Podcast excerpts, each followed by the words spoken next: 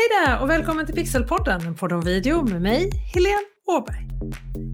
Att sända live i sociala medier och hålla direktsända webbinar, det är ju så otroligt roligt. Alltså du som är en trogen lyssnare här av Pixelpodden, en podd om video, vet ju hur mycket jag älskar livesändningar i alla dess former. Det här är ju också ett jätteeffektivt sätt att kommunicera med dina kunder, dina följare och ditt nätverk. Och du får så mycket engagemang och du lär känna din målgrupp och de lär känna dig. No like and trust som vi har pratat om flera gånger här i Pixelpodden och podden video. Och Alltså så att kunderna ska hitta dig, de tycker om dig, har förtroende för dig. Allt det här som är så viktigt inom marknadsföring för att dina kunder och dina följare till slut ska ta hjälp av dig och köpa din vara eller din tjänst så att du ska kunna hjälpa dem.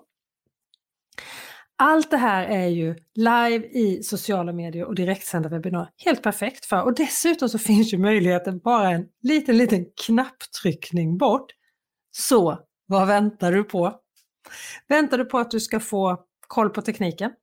Att du ska samla tillräckligt mycket mod för att våga vara framför kameran i en direktsändning?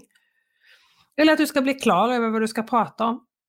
Eller är det så att du försöker få koll på lagar och regler? Ja, för du hörde faktiskt rätt. Det finns en hel del regler att följa när du ska sända live i sociala medier. Och de gäller ju såklart dig också. Du kan göra dig skyldig till spridningsbrott om du till exempel inte har rätt tillstånd på plats eller har registrerat dina sändningar på rätt sätt. Men för att få total koll på det här så ringde jag upp Eva Bengtsson Åström på Myndigheten för press, radio och TV. Och i den här intervjun så tänker jag att jag och Eva ska gå igenom steg för steg vad som gäller och vad du behöver göra. Och vad som händer om man inte gör det. Hej Eva! Välkommen till Pixelpodden, en podd om video. Tack så mycket, tack för att jag fick frågan att komma och prata med dig.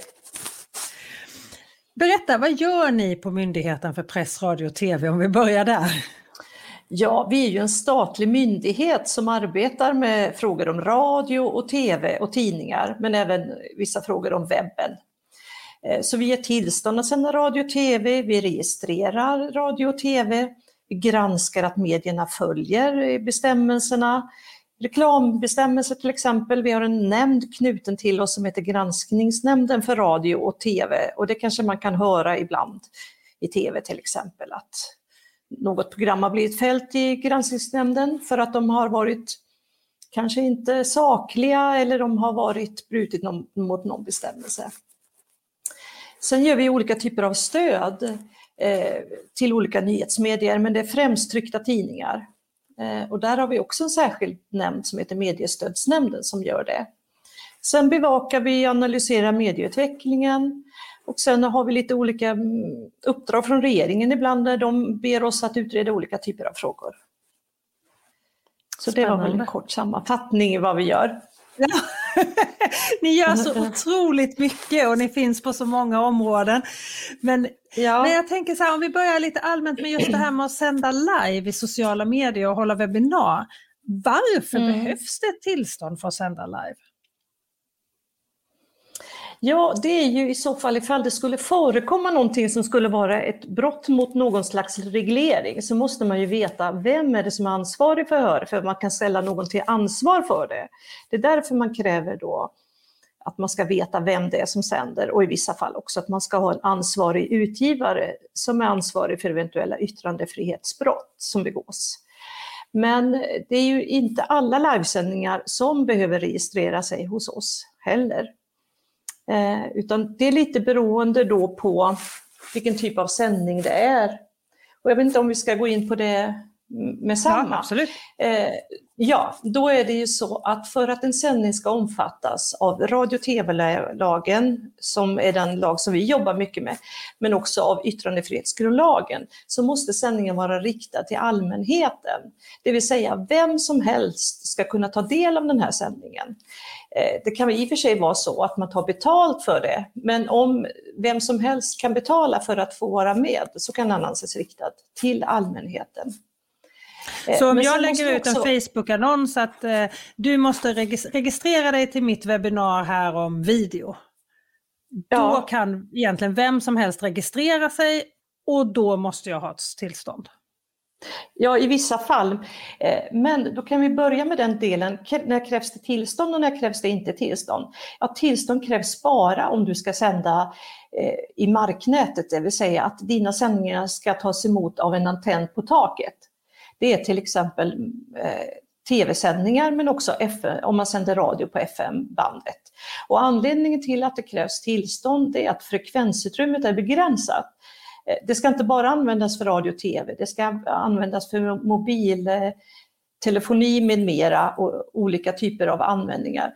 Och därför har man sagt för att sända på de platserna så måste man ha ett tillstånd från oss eh, eller regeringen om det är public service. Och för att det är begränsat så ska man göra ett visst urval.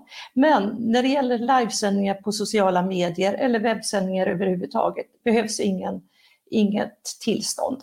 Utan då är det i vissa fall då att man ska registrera sig.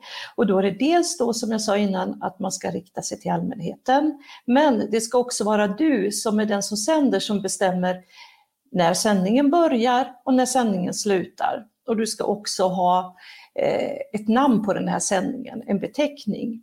Så att om man bara har liksom ett spontanutflöde på sin Facebook, haha vad roligt det här var, jag bara filmar lite lätt sådär. Det anses inte vara ett program utan det, det måste vara ett visst format och eh, ja, lite mer ordnade former som man sänder. Men om jag sänder live på LinkedIn varje torsdag klockan 11 till exempel? Ja. Då behöver och, jag registrera det? Ja, om det skulle vara så att det är du som sänder och det är inte någon form av något diskussionsforum till exempel, att om du sänder på LinkedIn och sen låter du folk prata, man vet inte riktigt vem egentligen som pratar, då är det ingen sändning som du egentligen har kontroll över. Eh, utan det är väl mer om du har en sändning där eh, du sänder till personer som du riktar dig till dem och du berättar, men det är väldigt tydligt vem som är ansvarig för den här sändningen. Då kan den komma att, an, eh, komma att anses som en, eh, en webbsändning som måste registreras. Eh, och jag kan väl redan nu säga då att man har diskuterat om den här webbsändningsregeln som man kallar det, om den har fått lite för stort utrymme egentligen. För tanken är egentligen att den ska vara riktad då till traditionella massmedieföretag. Det är där man pratar om att det är viktigt att, eh, att yttrandefrihetsgrundlagen gäller. Men att det kanske har fått lite för stor spridning vad som måste anmäla sig till oss eller inte. Eh, men den frågan håller man på att se över nu och det skulle i så fall kräva någon slags grundlagsändring. Så, så än så länge är det så, det här som gäller. Men just begreppet vad som är riktat till allmänheten och hur många det måste vara för att man ska se att det är ett program som är riktat till allmänheten. Den gränsen är inte satt egentligen. Men eh, LinkedIn är ju ett väldigt stort nätverk. Så att, eh, ja, man, man, får ju göra den bedömningen själv egentligen, men eh, det skulle kunna vara så att det är en sån här typ av program som, eh, som man ska anmäla. Men då ska det vara under ett visst namn och det är du som sänder som bestämmer att du har en tablå. Nu bör starta sändningen och nu slutar sändningen. Men om jag då håller eh webbinar till exempel. Jag har, eh, säg att jag ska lansera min eh, min webbutbildning Lyckas med live och webbinar och så har jag tre webbinar där man kan anmäla sig till. Behöver de här webbinaren också registreras då som en sändning? Ja, om det är ett typ av webbinar där det är du som är föreläsare, där det är ja, väldigt tydligt ja. att det är du som... Ja, då kan man anmäla den, men man behöver inte heller anmäla varje gång om man har ett gemensamt namn om eh, du skulle använda då ditt eh, namn Stockholm Pixel House, om du skulle göra en anmälan till eh, myndigheten om att du bedriver webb-tv-sändningar och var de finns och att det är under ett visst namn, som är ditt namn då, då, då skulle du inte behöva göra en, en anmälan mer än en gång. Nej, för, för så har jag gjort. Jag har gjort en anmälan ja. för en mm. gång och så har jag kallat dem för ja. videotips. Sen om jag, ja. om jag och så säger jag så här, nu blir det videotips i form mm. av livesändningar och webbinar då när det är livesändningar och webbinar. Eller nu blir det videotips och prata om ja. filmer med mobilen till exempel. Ja, precis. Så då är det ju tillräckligt att du gör det en gång, för det skulle bli nästan ogörligt om man skulle anmäla varje gång man har någon typ. Men då får man ju anmäla till oss någon typ av eh, beteckning som eh, dels särskiljs från alla andra som sänder, men också något som gör att text är inom, men för beteckningen behöver ju inte egentligen säga vad innehållet ska handla om, utan man kan egentligen ha vilken beteckning man vill, så länge man kan hänföra det till dina sändningar. Men eh, om jag, för visst är det så att om jag minns rätt nu så har jag anmält att jag sänder live på Webinar Jam, att jag sänder live på Facebook, LinkedIn. Varje plattform måste anmälas för sig. Liksom. Eller man kan göra det i samma anmälan, men man kan lägga, och man kan lägga till plattformar där. Ja, allting anses ju vara en sändning genom tråd. Eh, så att, eh, och då brukar vi vilja veta var det sänds, men, men det viktigaste är att man gör en anmälan, att vi vet att den förekommer. Sen om den listan inte är eh, är fullständig så egentligen gör det ingenting så länge du egentligen har anmält att du sänder dina sändningar via tråd. Så skulle det kunna vara okej. Okay. Mm. Och, och då tänker jag så här, för vad räknas som en sändning? Måste den vara live eller kan den vara inspelad? Mm. Det spelar det den kan vara inspelad. Den kan vara inspelad också, men då måste det vara på en tidpunkt som du bestämmer när, när den startar. Eh, så att en, en typisk poddradio där du väljer bland olika eh, olika sändningar där du själv bestämmer när du ska se, det räknas inte som en, sändning, en webbsändning utan det ska antingen vara eh, en livesändning eller en tablålagd tid där du har bestämt när den ska starta och när den ska sluta. Så att om man har ett webbinarium och säger att det startar klockan 11 och sen säger du, ja nu slutar jag klockan 12 men om ni vill fortsätta prata så fortsätt. Ja då, eh, då är det inte en sändning för då har inte du bestämt när den slutar riktigt. Eh, så det, den som sänder måste både bestämma tidpunkt när den startar och när den slutar. Vad innebär det att registrera att man sänder? Vad, vad, vad, gör man när man registrerar en sändning så här? Ja, man följer en ordningsföreskrift helt enkelt i radio och tv-lagen som säger att man ska göra det. Eh, och eh, det är också så att när man har en sån här typ av radiosändning så omfattas den av yttrandefrihetsgrundlagen. Och det innebär också då att man ska utse en utgivare som är ansvarig för innehållet. Eh, och eh, det måste vara en fysisk person som måste kunna gå in och stoppa sändningen, till exempel om det skulle vara någonting. Men det är också det som gör det lite svårt med typ av livesändningar, att det var det jag sa innan, att skulle man ha ett webbinar där det förekommer mycket diskussioner då med eh, publiken, då är det ju inte möjligt för en ansvarig utgivare att ha kontroll över vad de ska säga, för det vet ju inte han i förväg. Och i vissa fall anses då inte den typen av sändningar vara, eh, vara webbsändningar som man behöver registrera. För då har du ingen kontroll. Sen finns det något annat, till exempel att eh, att man kan sända från en dagshändelse, alltså det är inte du som har webbinariet utan du kanske eh, sänder från en stadsfest eller någonting. Och där finns det särskilda bestämmelser att i och för sig ska du anmäla, om du har det här som ett program med tablålagt och så, du ska anmäla den här livesändningen men utgivare blir inte ansvarig för, eh, för vad folk på gatan säger, för det, det är orimligt. Det kan man ju inte vara. Men jag tänker som nu under pandemin till exempel så har det ju varit flera sådana här ungdomstävlingar och så eftersom ungdomar fortfarande fick göra vissa event. Men mm. för att då slippa ha föräldrar där på plats mm. så har man mm. sagt att vi livesänder den här matchen eller den här tävlingen eller den här kuppen mm. eller vad det nu är. Mm. Eh, på Youtube till exempel. Borde mm. de här idrottsföreningarna då ha registrerat de här livesändningarna hos er? Ja, det beror väl lite på, vilka, är det liksom några enstaka föräldrar som kommer att se på det, men egentligen är ju Youtube är ju obegränsat till sin natur, så egentligen kan vem som helst eh, ta del av den. Eh, och det är väl också lite om det är frågan om ett spontanutflöde, att man bara, eh, bara visar eller om man går ut på sin webbplats och säger nu klockan 16 i eftermiddag så kommer vi att sända den här och den här matchen och den kan ni ta del av här och här. Då kan det anses vara en sändning som är riktad till allmänheten som man skulle anmäla.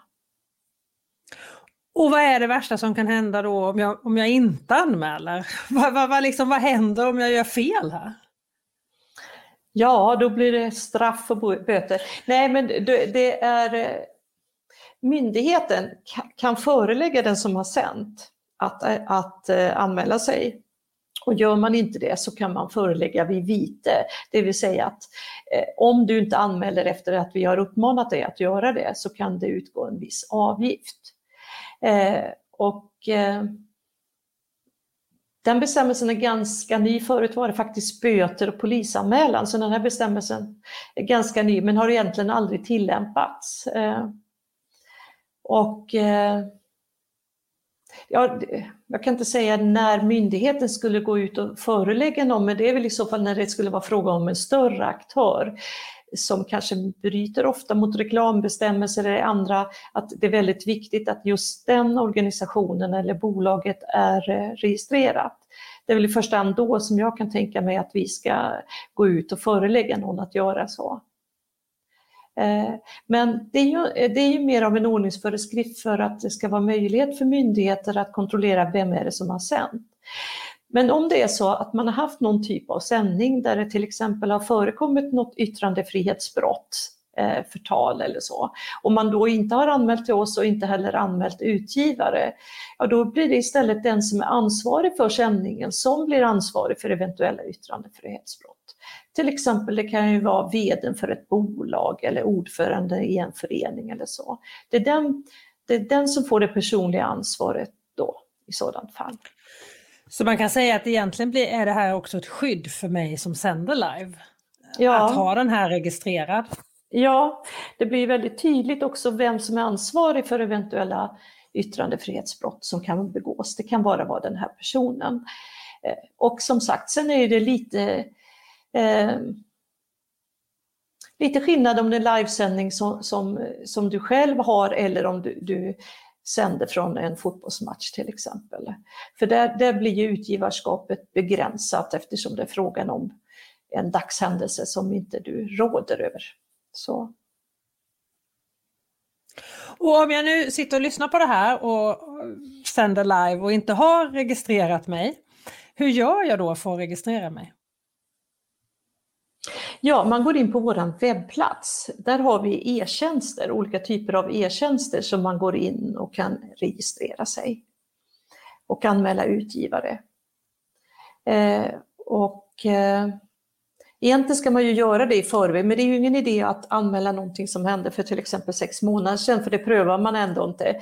Utan det ska väl ändå vara i närtid. Har, har det gått flera månader sedan eh, den här sändningen så, så är det ingen, då då tycker inte jag att man behöver göra någonting. Men är det i närtid och sådär så ska man göra en sån här registrering hos oss. Och det är upp till en själv lite att avgöra om man tycker att den här sändningen var riktad till allmänheten eller inte eftersom det är lite gråzoner och så. Och ju färre som ser på den och, och ju färre som kan ta del av den eh, desto mindre anledning att registrera.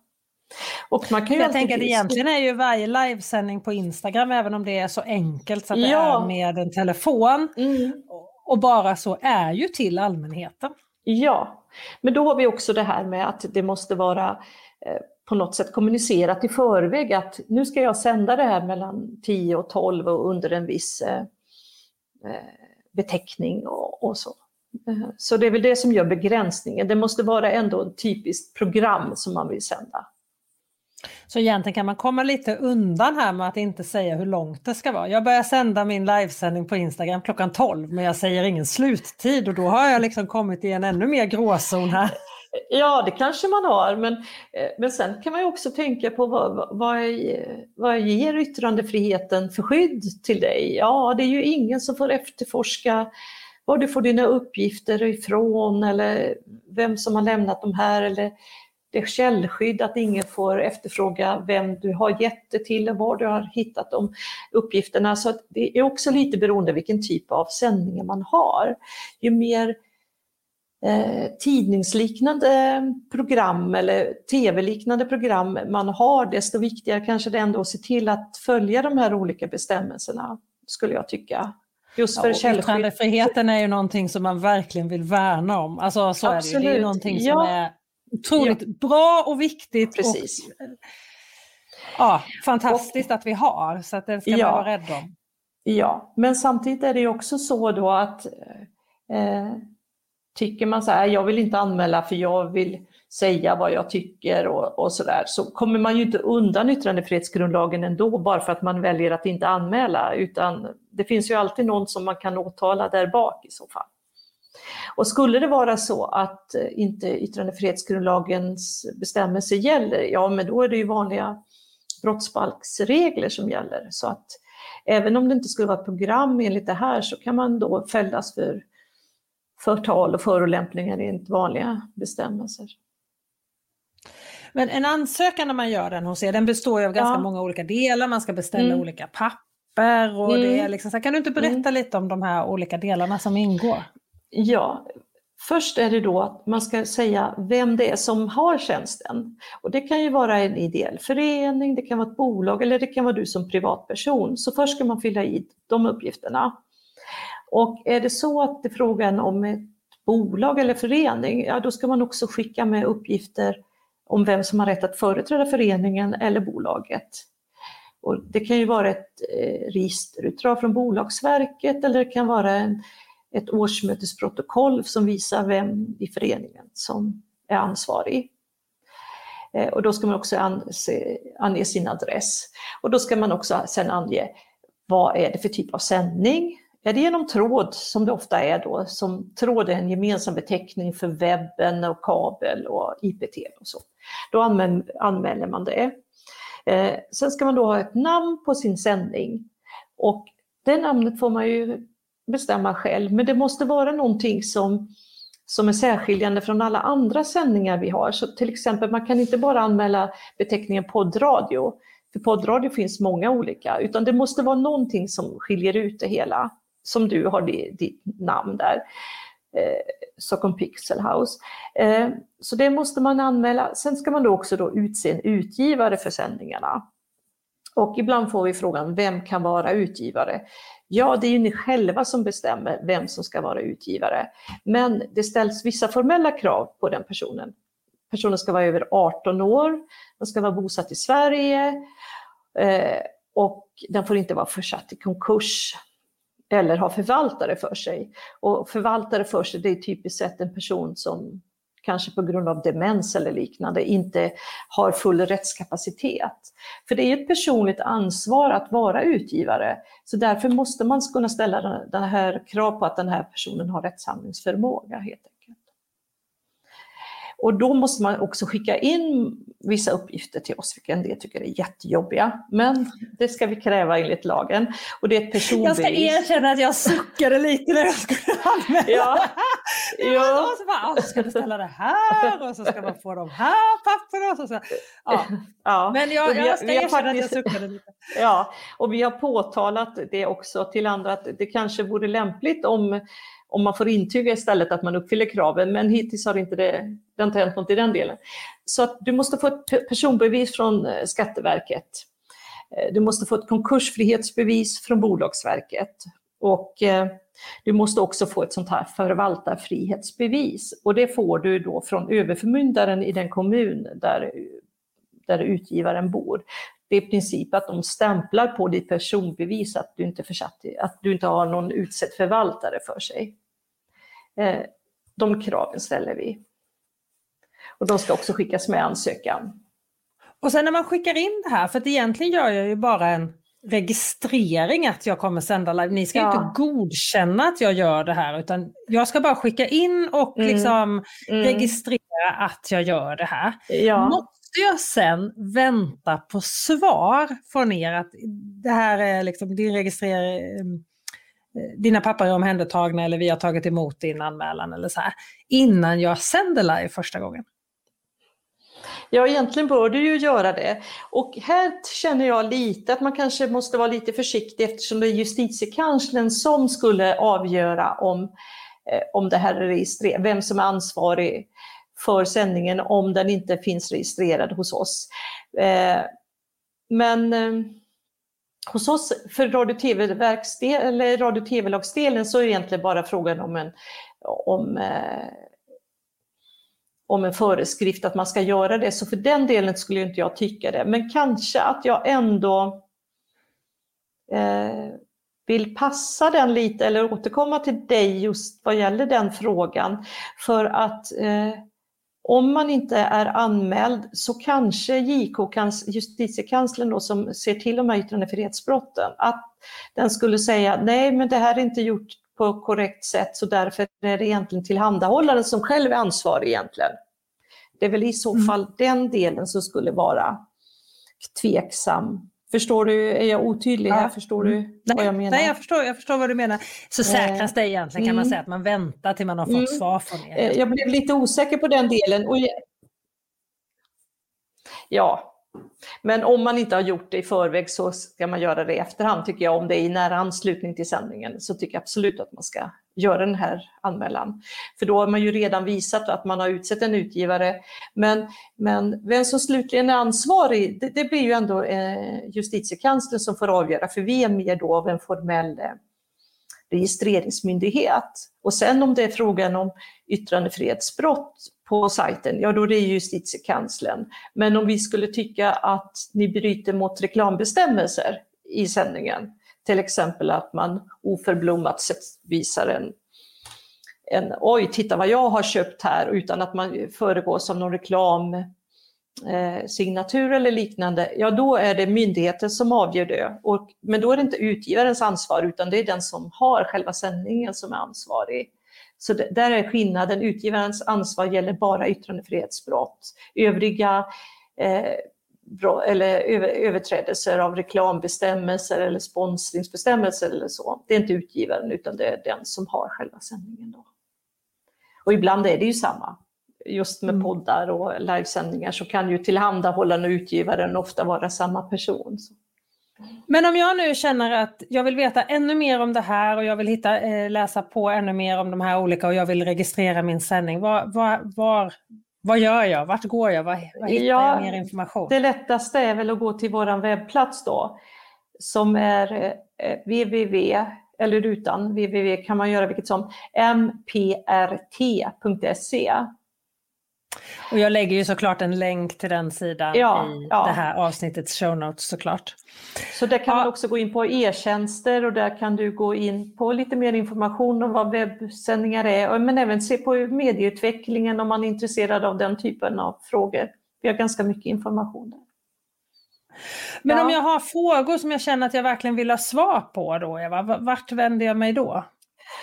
Ja, du kan vända dig till våran eh, registrator, registrator.mprt.se, så slussar hon vidare till, eh, till någon av oss som sysslar med de här frågorna. Så får, vi svar, så får ni svar på det. För vi är skyldiga att svara på alla frågor vi får. Så. Ni är välkomna att göra det. Ja, tack snälla Eva för att du tog dig tid att förklara det här för oss. Jag uppskattar det otroligt mycket och jag vet att flera lyssnare här i Pixelpodden och Podden Video också uppskattar det väldigt, väldigt mycket. Tack så jättemycket för att du ja, ville vara med. Okej, okay. ja, tack så mycket. Ja, du behöver alltså registrera dina sändningar om du sänder den till allmänheten på en specifik tid. Men låt nu inte det här avskräcka dig för att det är värt att göra det här arbetet. Jag har själv registrerat mina livesändningar och det är inte ett jätte... Jag ska erkänna, jag suckade. Att, precis som jag sa till Eva, jag suckade. Jag bara så, Åh, ska jag göra allt det här? Men det är inte så mycket jobb och det är så värt det för att live och webbinar är både effektivt och otroligt roligt sätt att jobba med sociala medier och med webben.